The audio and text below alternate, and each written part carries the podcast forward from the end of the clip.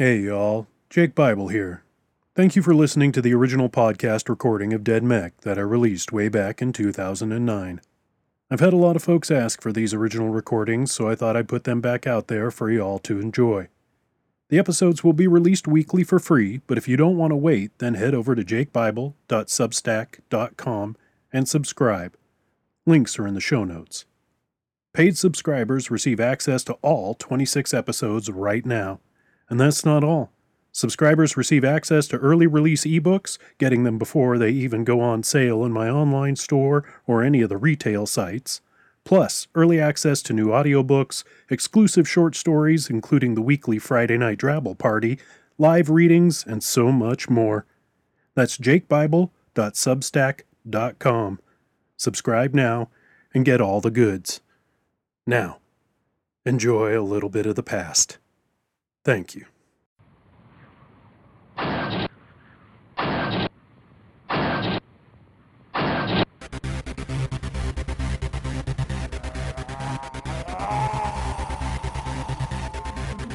You're listening to Jake Bible's Dead Mech, the world's first Drabble novel, written and performed by Jake Bible. This story is available only as a podcast novel and is not for the faint of heart. If you can't stand blood, gore, graphic violence, foul language, cannibalism, zombie hordes, or sexual situations, well then, you aren't invited to this party. For more details and info, go to jakebible.com. Feel free to leave your mark there. It's only fair. Episode 26 Epilogue.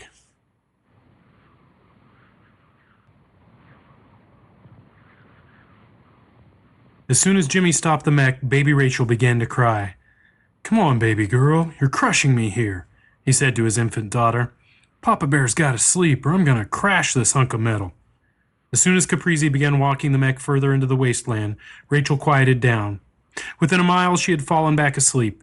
Caprizi wrinkled his nose. Oh, God! How can something so foul come out of something so small and cute?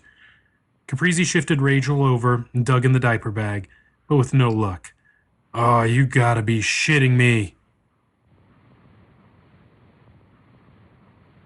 Thermopolis smiled as the commander tossed and turned in the cot next to Rachel's. You are the dreamingest person I've ever known, she whispered while she checked Rachel's vital signs. Everything checked out fine with Rachel, which is what puzzled the doctor the most.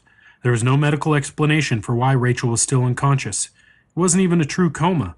The brain scans showed too much activity. Thermopolis took down Rachel's empty IV bag. Matthew came up next to her, handing her a fresh one. How's she doing, Doc? The same, which is good, I guess, Thermopolis answered, hopeful. Is anyone out there? A voice echoed in Jimmy's head. Hello! Can anyone read me? Caprizi, sleepily realizing the voice was coming from the com, grudgingly came awake. Hello? He coughed. Who is this? I can hear you. Caprizi? Jimmy, is that you? The voice asked. This is mech pilot James Caprizi. Who the fuck is this? It's Stan! Stanislaw! Man, I can't believe you made it out also. Holy shit! Stan? Jesus, I thought I was the only one left, Caprizi responded. I think we're it, man. Not quite. I got Rachel out with me. Thank God for that. Commander Caprizi came awake with a start. Sorry, didn't mean to wake you, Matthew said, seated next to Rachel's cot, his hand in hers. Caprizi ran his hand over his face, rubbing the sleep from his eyes. What time is it? Oh, Oh, seven hundred, Matthew responded. Everyone let you sleep in. Caprizi glanced at Rachel and smiled. Well, at least I'm not the only slacker around here. If she can hear you, she's going to kick your ass when she wakes up. Caprizi chuckled.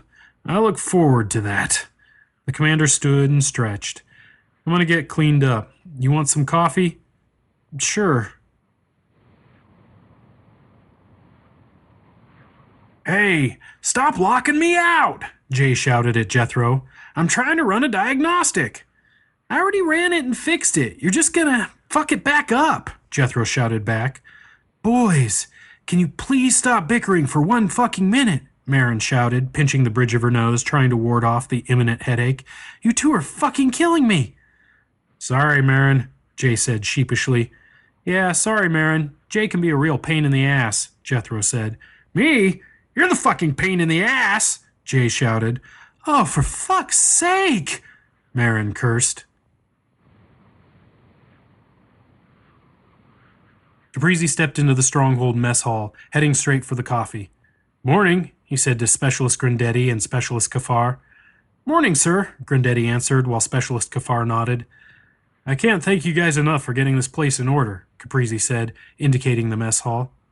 Well, after Jethro did a controlled fire purge of the place, it really was just a matter of scrubbing it down and hosing it off. Caprizi lifted a cup of coffee to his lips and sipped, grimacing. Kafar laughed. We can't wait until your girl wakes up. We've heard her coffee is legend.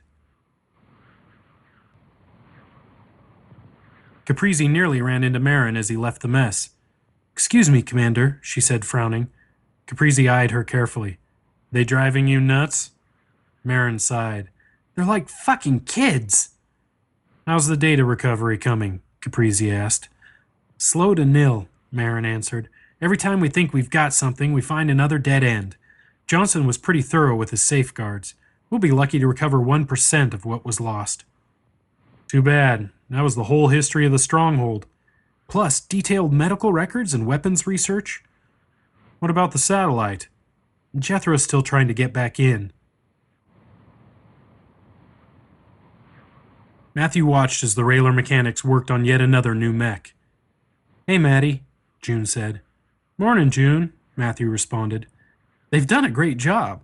We're going to have more mechs than pilots unless Thermopolis and Jethro can get the new Reaper chips ready. Listen, June said. I've been meaning to apologize for a while. Matthew waved her off. No apologies, June. I've already said that. Just hear me out. Matthew nodded and June continued. I just wanted to say I'm sorry for making things hard on you and Rachel. It wasn't fair. Okay? Okay, Matthew said, smiling. Unnecessary apology accepted. Jethro, Caprizi called over the com as he made his way back to the staging area, two steaming mugs of coffee in his hands. Yes, sir, Jethro responded. Any more info on that neurotoxin? No, sir. I can't find a trace of it stored anywhere. Johnson must have used the only supply. You have any data on it at all? A little from my analysis of the air samples from before the special ops people torched the mess but it's sketchy at best. Well, keep working at it. Not a problem, sir. It's on the priority list. Trust me. Jenny taped the picture of her father to the train engine's control panel. Systems are ready. We can depart at any time, a railer engineer said next to her. We're just waiting on the mech. Jenny rolled her eyes. I'll hurry his ass up. Jenny tapped at her com. Hey, dog boy, you coming or what? Seriously? Is that going to be my nickname? The rookie complained. Only for me. You can kick anyone else's ass that calls you that. That's a deal, the rookie laughed. I'm all powered up and heading your way. Good. We've got some wasteland to cover. Caprizi stepped next to Matthew, handing him a mug of coffee. Thanks, Matthew said. You won't thank me after you try it, the commander warned. Matthew took a sip and grimaced. Yeah, I take that back. Masters make this? He made it yesterday before he took off with Bisbee, Harlow, and Stomper, Caprizi answered. The two remained silent for a moment before Matthew spoke again. Doc says she's stable and doing fine. She just won't wake up. I suggested we put her in a mech. She'd feel more at home, but Thermopolis disagreed. Rachel's men sipped at their horrid coffee. Mech coming through, the rookie called out. Caprizi and Matthew stepped out of the way of the battle machine. You all set? Caprizi said over the com. Yep, it took us a couple weeks, but the train, while a bit shorter, is running fine, the rookie responded. Jenny just ran the final test and we're good to go. Be careful, Matthew said. Will do. We're just going to my old village and pick up those that want to leave. We'll be back in a week. The rookie stepped his mech out of the stronghold and over to the railer train. Lieutenant Murphy watched Specialist Soul set the last pole. Perimeter is up, Commander, Murphy said. Excellent, Lieutenant, Caprizi responded over the com. I'll alert Jay. No need, Jethro said. I've already activated it, and all frequencies are programmed and broadcasting. Any stray Deaders will be toast if they cross the line. I don't like how he's listening to everything, Soul said. I heard that, specialist, Jethro laughed. I'll stop, I promise. Soul looked at the lieutenant and rolled his eyes. Murphy slapped him on the shoulder and grinned as the two Special Ops teammates walked back towards the stronghold entrance. Matthew took another sip of coffee, a shiver of disgust shaking his frame. Caprizi laughed. You don't have to drink it, you know. Yeah, I better get used to it, though, Matthew responded. You know, just in case. He trailed off and stared out into the distance. Caprizi cleared his throat. You, you ever find Shiner's CPU? Nope, we barely found any debris. Those plasma charges must have nearly vaporized him. Jay and Jethro are pretty pissed. They really wanted to study how he was put together. The two men each took another sip and each shivered, processing the month's events. So, Matthew broached cautiously, you ever gonna tell me what the hell you and Shiner were talking about on the battlefield that day? Nope, Caprizi answered flatly. Matthew furrowed his brow and turned his full gaze on Caprizi. Sir, if it has anything to do with Rachel, I think I have a right to know. Caprizi kept his eyes focused out, refusing to meet Matthew's gaze. No, you don't. Matthew stared a minute, then turned away. Well, it was worth a shot. I know better than to argue with a Caprizi when you're acting like stubborn asses. Caprizi smiled slightly. Well, he looks fine, Thermopolis said, lowering the boy's shirt and making a couple of notations on her tablet. He's still a bit malnourished, but he's starting to develop muscle tone, and that's a good sign. His back will never fully straighten, but he may be able to walk without a limp in the next few months. Thermopolis set her tablet aside and looked at June. Has he chosen a name yet? June smiled and looked at the boy, affectionately tousling his hair. Yeah, he has. She turned to the doctor and beamed. Stan. He wants to be called Stan. See? June said, Stan's hand in hers. Dr. Thermopolis promised not to take any blood today. It wasn't so bad, was it? Stan shook his head and smiled up at June. Hey, you two, Caprizi called out, coming around the corner, two empty mugs in hand. Hello, Commander, June greeted. Going for a second cup? Caprizi frowned. I don't think anyone in this place is brave enough for that. He knelt down and offered his hand to Stan. I hear you've chosen a name. Welcome home, Stan. Is that what this is? June asked. Home? For now, yes, Caprizi answered. I am the glory, I am the glory, I am the glory, I am the glory, the Archbishop repeated over and over, weeks lost in the wasteland having taken its toll on his already questionable sanity. The proximity alarm beeped and Weibel glanced at it, not really comprehending the sound anymore. A shadow fell over the windshield of the rancher transport, and the Archbishop turned away from the control panel lazily. Panic kicked in when he saw the mech coming at him, and he slammed on the brakes. Lord, hear my prayer! Please deliver me from this one armed demon! Masters brought the transport to a halt on the ridge overlooking the barren valley below. Well, you're right, Masters said to Bisbee seated next to him. The thing has staked its territory. Bisbee stared out the windshield at one arm far below. You sure you want this one? Masters asked. What's better than a one arm mech for a one arm mech pilot? Bisbee grinned. I'm gonna make it my bitch. Okay, Masters said. I mean, Jay can build you. Nope. I want that one and that one only. I made a promise to myself and Stanislaw, Bisbee insisted. Will you speak to Masters soon? Stomper asked Harlow as they descended into the barren valley ahead of the mech transport, taking the lead. Yeah, someday, Harlow responded casually. I want him to squirm a little more, though. What he did was wrong, so he has to be punished? Well, he has to learn his lesson, Harlow answered. Mech pilots don't fall apart when things get tough, even when those close die. You are breaking his heart, Stomper said sadly. Did he tell you to say that? Harlow asked suspiciously. Stomper was silent. Stomper? Yes, he did. Harlow smiled. One arm jammed the last of the Archbishop's body into its cockpit, the zombie pilot greedily stuffing as much flesh into its rotted mouth as fast as possible. The dead mech watched the mech transport and Hill Stomper approach, sizing up its attackers. One arm reached out and ripped a long support strut from the Rancher transport, wielding it like a club. It could see the transport pick up speed and its cannons turned towards it. The Deader raised the strut, pointing at the transport, then at the Hill Stomper, and charged, all systems ready for battle. One arm roared. And there you have it, folks. The epilogue to Dead Mech. Well, hopefully you enjoyed it all, the whole story. I'm sure there's um, still a few questions. That's because, yes, there will be a sequel. In fact, I'm hoping to make at least three books out of the Dead Mech world, so you'll get more goodies, no problem. Um, like I have promised, here is the Q&A. I will try and keep this short and sweet. Um, I know a lot of you have asked a lot of questions, and I kind of had to pick and choose um, because some of those questions were a bit redundant. Um, so I'm hopefully giving enough people, you know, some FaceTime.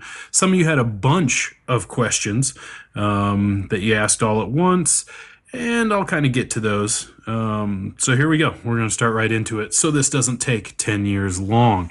And um, pretty much, I would say 99% of these questions came from my forum, jakebible.freeforums.org. Um, so you can go check that out. Feel free to join in in the discussion about Dead Mech and about all my fiction and everything going on with Jake Bible. So here we go. Um, let's see here. And these are in no specific order. Um, and some of them I may not answer just because I may answer while answering other ones. So just be prepared. All right. So Mechzilla asks, what major influences grabbed you by the lapel and got you interested in this sort of story before Dead Mech was a gleam in your eye? And who were the archetypes or characters in story film media that influenced the characters in Dead Mech? Well, I, I, have to say I've always been a zombie lover, so that's always been there. And um, my main influence has been um, myself. I'm a contrarian. I um, have to do things a little different, so I did not want to write the same old, same old story. Um, no, I just didn't want to write the same zombie story. So uh, to say, you know, really my influences on what got me started um, before I even thought about Dead Mech I, I definitely would have to say, you know, and I, and I hate to say this because it's not as much an influence as it is just an image, would be the Transformers movies. Um, I'm not saying they're great movies, and I'm not saying that those anything story wise, character wise, anything from those movies grabbed me or influenced me except for the visual of big giant robots flying around all over the place and blowing crap up. That's cool. I like that. So I think that mixed with my love of zombies um, is really what influenced me to um, write Dead Mech. Uh, now, after I started writing Dead Mech, the major influence that probably started popping in would be all my love of uh, military sci fi. Um, definitely uh, Aliens, James Cameron's Aliens, because Space Marines are just freaking cool. So that was definitely, as I started writing it, I really realized there was horror elements, and it was definitely going to be a horror book. But um, the zombies and the mechs weren't so much the horror as some of the people were going to be, and um, it was definitely going to turn into a military sci-fi hardcore action kind of story. Um, archetypes or characters in story film media that influence the characters in Dead Mech? None. Honestly. Um, I couldn't point to a single one. Uh, everybody in Dead Mech came from my head. Um, they were all the character that needed to be there to get the story going. Um, there's definitely different personality types, but that's just life. So honestly, I, I did, couldn't point to any one thing that influenced me um, when developing the characters. Uh, it was just what the story needed. So there's that. Um, let's see. Jeddard asks, "What inspired you to write the very first Drabble novel?" Um, that goes back to me being a contrarian and wanting to do something different, not being able to go with the flow. um, also my my knack for uh, promotion, marketing, and sales. No one's done it before. That's immediately a key. If if you are singular and um, you are unique in the marketplace, then you know you're going to get a lot more attention. Um, I also, at the time that I started Dead Mech, was really into Drabbles, and I really wanted to see if it could be done. Um, luckily, it could be done, and um, I will write another Drabble novel. I already have, I don't want to say an outline, but I have a plot and idea of what it's going to be. Um, because it really kind of has to be a singular thing that's that's going to work. Dead Mech just happened to work, um, but it could be written many other ways. Uh, the next Drabble novel, really, honestly, to work, can only work as a Drabble novel. And once that happens, realistically, it's probably going to be fifth, sixth the novel I write. Um, once that happens, you'll see why. So there's that. Uh, let's see. Just Jim asks a ton of questions. hey, Just Jim, dude, you're all over the place, and that's awesome. Um, let's start with the first one. Here we go. Can you explain how the Reaper chip works? No. I can't. um, I'm not a brain surgeon. I have no idea how any of that works. I just it works. That's that's how it is. You know, I have no idea what the science behind it would be, and this is set so far in the future that you know, who who knows? They they make it work, and that's all that matters. And everyone believed it, so that's great. Um, let's see. How did the Wasteland and the Boilers come to be? Wasteland came to be because of Road Warrior, which I guess we could say is another influence. Going back to the very first que- um, question. Um, I mean, there's there's just something that has always stuck with me since the first time I saw Road Warrior when I was way too young to see Road Warrior. Um, and that wasteland, that that whole just desert expanse of blah uh, that that is how that came to be. I wanted to write in that element. Um, the boilers came to be well because of the horror aspect. I, as I realized, like I said before, as I realized this was turning into a military sci-fi novel and not just a horror sci-fi novel, I needed some icky, and um, it wasn't going to be the zombies because honestly, I don't think zombies are scary all that much they're intimidating, but no more intimidating than a big military force coming at you. They're numbers. Um, but a zombie itself, it's not all that scary to me. So I needed to make something scary. And icky, gross cannibal people who rape and abuse and kill, and um, that's gross. That's that's scary. That scares me. So, blech. Um, moving on to the next one. Is there a world government in your story, or is there something resembling the U.S. left? Um, there is no U.S. government. It is the UDC, United Defense Council, and that is what's left. And I'll leave it at that, really, because that's where it's at. Um, let's see. Another question Is Jethro the second of his kind after Johnson to integrate with the UDC mainframe? Oh, hell no. No, in order for the mainframe to work, it needed human integration. Um, I'm not going to go into details on that realistically because I haven't quite figured out the details on that. And there's a ton of backstory that I have notes jotted down for that I really need to figure out first before I can get into the depth of that. But no, there have been plenty of people who have um, been integrated with the UDC mainframe. Um, how did the Railers come to be? That's the next question. Uh, Railers came to be because I needed some good guys in the wasteland. And realistically, the way I'd set it up, if you were stationary, you were sitting ducks um, between the Colts and the dead mechs and the zombies. You're going to get your ass kicked if you're just you know camping in the wasteland. So I thought, gee, you know, what would be really cool is um, a train culture, and so I went with that. That's how they came to be. And then the last question from Just Jim is when and where the story takes place. Well, it takes place in what used to be the United States, primarily, I want to say, the West and Southwest. Um, that's why there's a lot of mesas and plateaus and hills and those kind of things going on. Um, of course, up into the Rockies because the UDC stronghold is up in the mountains, um, kind of what NORAD used to be. Um, when it takes place, approximately 400 years from now and we'll just say kind of approximately right in there. I would have to say there probably isn't anyone left alive in the wasteland in the stronghold that actually knows the exact date. Um, you know, shit got fucked up, people. a lot of people had to live underground for a long time and things got lost and got messed up. So about $400, $400, about $400, $240 worth of pudding. Ah, yeah. There, you like that a little state reference to throw in the Q&A? That's good stuff. Um, let's see. Paul E. Cooley. Cooley asks, um, how do you write? What is your process for writing a Drabble novel? That's a very good question. Um, I killed a lot of trees. Um, you should see the original manuscript. I actually printed every single Drabble out on a single sheet of paper.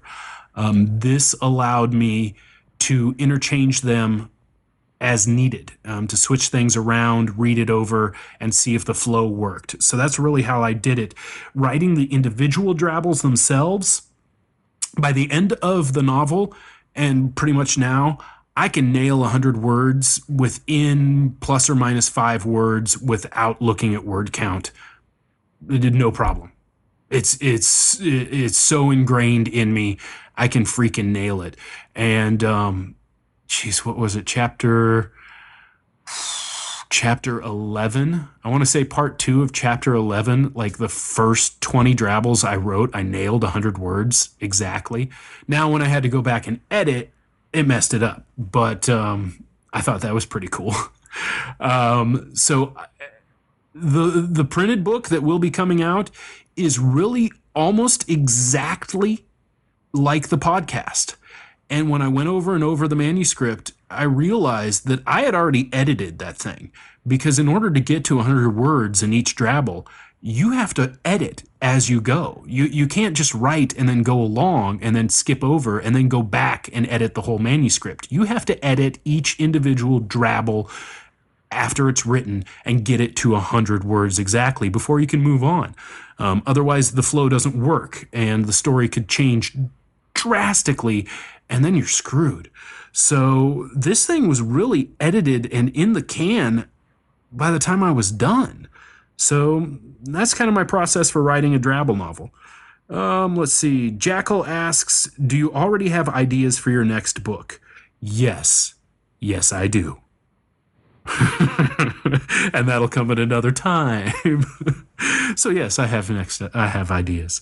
Um, let's see. Fazarina asks, "How long of a series are you planning for Dead Mech?" Uh, like I answered before, uh, well, mm, that's a good question. There's going to be three set within this time frame, this world. I could conceivably do a total of nine, um, and they may be some trilogy prequels. Um, I'm debating. I'm bouncing a few ideas around in my head, and when that bouncy ball lands, that's when I'll decide. Going to be at least a total three. So there we go. Um, everyone asks. This is literally one of the biggest questions I've been asked. How do you power the mechs? Well, 400 years in the future, they're going to develop a few things, especially when um, pretty much the entire you know human race has been forced to live in shelters underground in caves. Um, they had to develop a few things. So power efficiency is somewhere near we what we can't even comprehend right now. Um, processing power for say computers, electronics is beyond what we can comprehend right now. So that I mean that that saves a ton of power right there. Um, the mechs, as I've mentioned in the story, um, can power themselves up using you know a bunch of different sources. I, I really touch on the geothermal cables, um, the schlongs, if you will. Excuse me, I'm talking. My throat got a little scratchy. Um, and really, that kind of power to power up that way uh, is for the weapons systems. And so that's why a lot of the pilots, the mech pilots, the railers, everyone's surprised when a mech, dead mech, actually has um, weapons capabilities. Um, it freaks them out a little bit because really they shouldn't be able to power themselves up. Maybe some have figured it out. You got to remember, I mean, the the zombie pilots, maybe their brains have retained something. Maybe the dead mech's AIs are tapped in. Everyone's going to be an individual, so they may all have different programming, different abilities. So some may know how to hook up to a power source. Um, for general movement power, I've um, created the idea of what's called kinetic regeneration. Uh, basically, when they move, they're creating energy. They're expending energy, but they're also creating energy. Um, so, in that passive movement that does not expend energy, that would normally just waste energy, they're storing energy that way. That's how they're building it. So it's it's kind of ki- kinetic regeneration is what I like to call it, and that's what allows the dead mechs to just keep moving around. Um, they may not have weapons capabilities, they may not have staying power, but they can keep going. So there, that that kind of answers it. And um, and just to put a caveat on all the answers to this question and over dead mech, I am not a scientist. I am not an engineer. I am um, nowhere. This is nowhere near hard science. Okay, this is good old sci-fi and um, kind of more in the pulp vein. So if you're looking for hard science and you're looking for exact hard answers that are going to fit, you're probably not going to find them in my story. Um, but with that said, this is set 400 years in the future, so everyone can argue with me all they want, but unless you're living 400 years in the future after the zombie apocalypse and you know nuclear annihilation of the country, you don't know what the hell you're talking about. You, you can say everything you want based on this, but let's face it, humanity thought the world was flat at one point. So um, our perception of what the future can be, eh, little skewed based on what our perception of the present. So I just had to say that. So everyone, deep breath, just relax, go with it. If you want to get into the minutia, that's fine. If you have to have the minutia answered in order to enjoy the story, eh, you're going to need to find something else. I, I, hate to push you off to the hard science ones, but um, come on, my story goes boom, and that's what really matters. Um, oh, another one. Everyone asks, where are the aircrafts? Where are the planes, the jets, the big drone missile things flying down out of the sky? That's an easy question. Let's see. You blow up the world with nuclear warheads, you're going to create a bit of a problem. Um, and who knows? There could have been other cataclysms that had happened, you know, during that 400 years. I mean, you know, I haven't gone into depth, but maybe the big one hit California, and the Ring of Fire went up around the Pacific, and every volcano went kaboom. Um, basically, there are no aircraft because atmospheric conditions will not allow them. Um, I don't actually outright say this in the story because there's no reason to. No character in this story, not sing- one single one, would go, hey, why don't we have planes? They would never say that. It's a given, it's just accepted.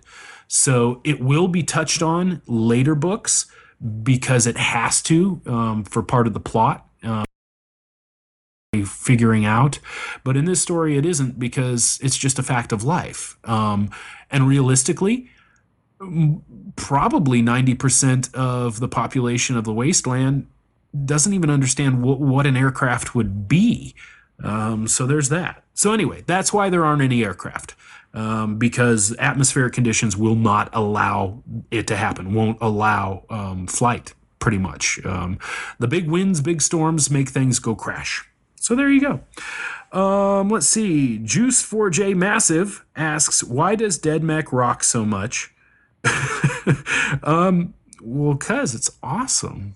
I had a hell of a lot of fun writing it. I wrote the story I wanted to read. I wrote a story I wanted to see made into a graphic novel. I wrote a story I wanted to see on the big screen or even as a, you know, killer TV series that would obviously be on cable, probably pay channels because I have one of the foulest mouths out there. So anyway, um, that's why Dead Mech rocks so much, and thanks for saying so. And um, also asked, let's see, who does the zombie growl in the intro? That's me. Let me do it for you. It's all about the phlegm, people. You got to get the phlegm in the back of your throat and then open the throat to get that kind of echo, yeah, big sound to it. So it's me. I did the zombie growl, and it's not processed. There's there's no sound effects. That's that's me doing a zombie growl. Um, let's see what else. Oh, another everyone question. Everyone's been asking this, and there's been quite a few debates. Um, why don't the dead mechs have a kill switch that would prevent them changing into dead mechs? I have actually had a lot of fans who are um, ex-military who have said, you know, the military would never create that. You're absolutely right. Um, but the UDC is a little different. Uh, they had ulterior motives, and as touched on in the later chapters, later episodes, as the outsider Johnson, Dr. Johnson says, they did have kill switches and they were taken out. And you'll find out why in later um, books. So there's a specific reason kill switches aren't on the mechs. And um, I'll touch on that later.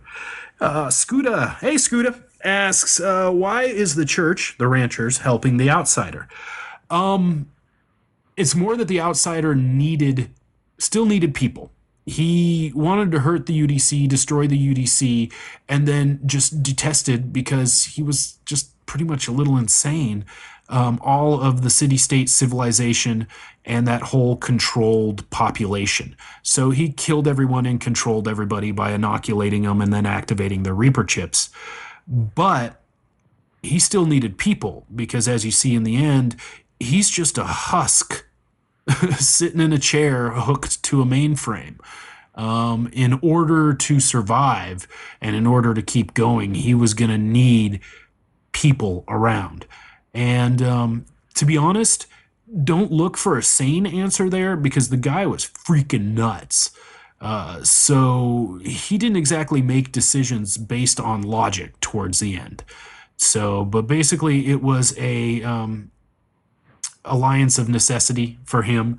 And then the church, you know, why are they helping the outsider? Well, power, baby. Come on. I mean, th- they thought they were going to be promised a place in the stronghold and be able to take that um, also. So they were just planning on taking over.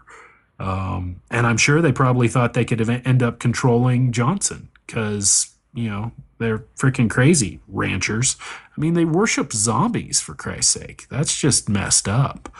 Um, let's see. Do, do, do. Ah, here. Hearn asks The pilots seem to be able to climb into the cockpit way too quickly, and the mechs can do battle rolls, backflips, dance. Are we changing physics in the future? No, not at all mechs can do backflips, dance, battle rolls, leap through the air. That's how they're designed. Um, 400 years in the future, buddy. it's 400 years in the future. They, they have a little different technology. The mechs would not be effective unless they could do all of that. There's nothing within physics that says a three story machine can't do a backflip if it isn't constructed to do a backflip. That's all there is to it. I mean, it doesn't change physics. You know, size does not change physics. It just makes things more difficult. I mean, you know, come on. And you can argue with me all you want. I, I don't care. But at one point, people said that um, we couldn't fly. And that obviously isn't right. It just takes the right person to figure out how to do it. So there's that. Now, the pilots being able to climb into the cockpit way too quickly. Three stories is what I'm talking here. Um, no one climbs up Stomper, who's um, 12 stories. He has to ra- lower his hand. Um, that's how you get in and out of him. Um, you could climb him, but that would be a lot. Three stories, on the other hand, I actually grew up with a really good friend who could probably scale three stories in about the time that I have put into the story. Um, with you got to think these are mechs. They got cables. They have you know they actually have handhold, foothold ladders built into them, and these are mech pilots. This is what they're trained for. This is what they do all day, every day. And if that's your job and that's your life, you're a freaking monkey. and you can fly up and down those things because you just do it. So to be able to climb that quickly, three stories um, with those amount of handholds and that ability, um, easily possible. I've I've seen it done. So no, I, I I'm gonna have to say yeah. So no, gonna have to say yeah.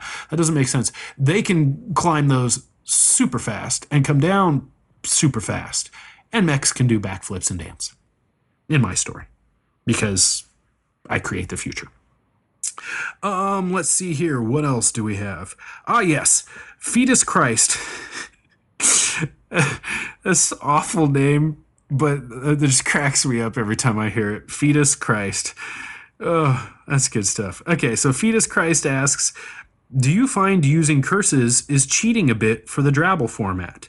And um, Odin One Eye uh, just did a review of Dead Mech, which was pretty spot on. He did really kind of call it a popcorn summer movie story, which is exactly what I was writing. I wanted the big, huge Michael Bayesian go boom kind of thing, but with a little more depth and actual story and plot than Michael Bay movies.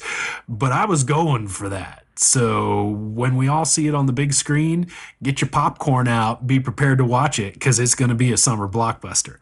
But back to the question do you find using curses is cheating a bit for the Drabble format? Quite the contrary, actually. I am a foul mouthed motherfucker.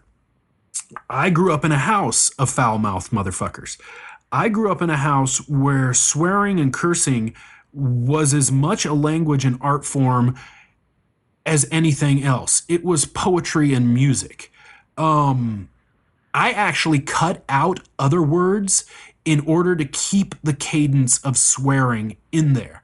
So while a lot of people think I just add a fuck here or add a fuck there just to make my word count, it's actually completely the opposite. I cut out words, completely rewrote drabbles in order to keep the cursing the way I wanted it because it expressed exactly what I wanted it to ex- express. Because just saying, ah, oh, fuck, just doesn't sound as good as fuck, fuck, fucker, fucking fuck shit, motherfucker.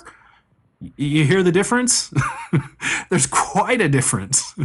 And trust me, if you hang out at my house for a while, you'll understand because it's like it's like a song around here.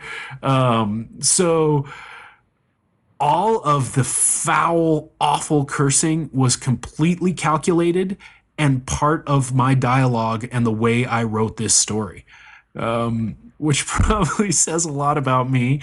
And um, yeah, I'll just I'll just leave it at that. But um, for all you writers out there who are thinking of writing drabbles and thinking, oh, I'll just throw a fuck or a shit in here or all that because Jake Bible did it, you'd be completely wrong. I mean, so opposite. It's it's well, just kind of silly. I um, I take my cursing very seriously, and you know that the flow of those words has to be just right. Um, fuck, fuck, fuck, fuck, fuck, fuck, just doesn't sound right. Whereas fuck, fuck, fuckity fuck, you know, something like that. You gotta you gotta have that cadence in there. Uh, so yeah, so there's the answer to that. And now the final question and actually, it is the non question. I know there's tons more questions, and I'm sure you guys are like, but that doesn't answer everything. There's going to be more books, okay? And those should answer everything.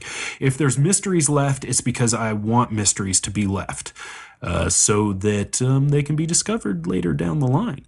But now this is the the question that was never asked, and I was waiting for it, and it was never asked once, and nobody asked me what the characters look like.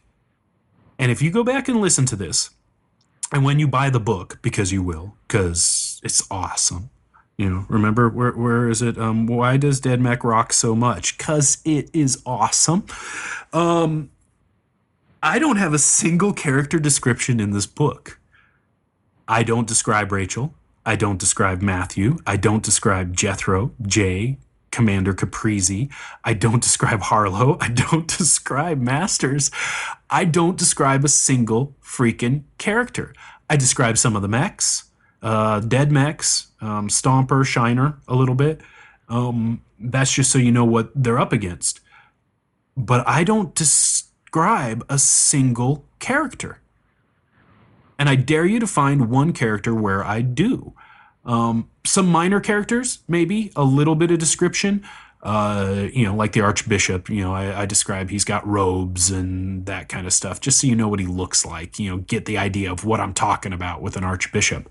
But um, really, other than that, not one of the main characters is described. So it's all in your imagination, and not one of you asked that question. So you tell me does Rachel have blonde hair or does she have brown hair? Does uh, the rookie have blue eyes or brown eyes? You tell me, people. Ha.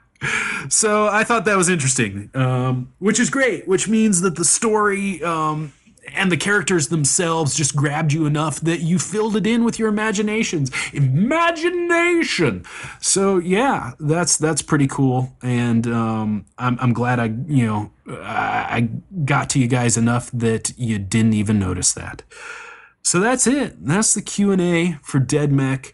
Let me just say thank you everyone for listening. Thank you to all the supporters. Thank you to the whole podcasting community um, to the zombie community out there, to the horror community, to everybody who has helped me get where um, I am and help Dead Mech get where it is. And I promise I won't disappoint, and you'll have more in the future. And I will always be a humble, rambling idiot um, just to keep you amused. And yeah, thank you. You guys rock.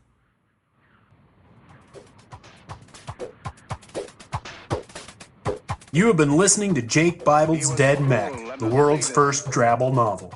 The preceding episode was recorded and produced by the author. The intro music was Miles and Miles by Leica Chris. Outro music is Destroy by The Eternal. Both tracks available at podsafeaudio.com. Title graphic by Ed Delaney. Find him at peculiarcomics.com.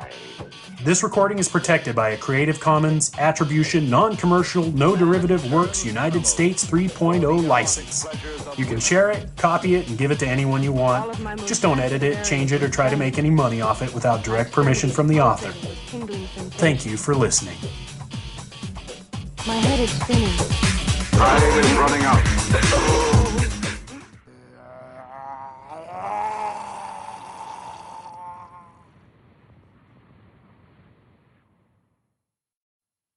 Thank you for listening to this episode of the re release of the original podcast of Dead Mech. Don't want to wait until next week for a new episode? Go subscribe at jakebible.substack.com and you'll get access to all episodes right now. Or you can go to my website or any major retailer and get the audiobook narrated by Julie Hoverson. You can also get the ebook, which is free on all major retailer sites, as well as my own store. Go to jakebible.com for more info. Thanks, y'all. Cheers.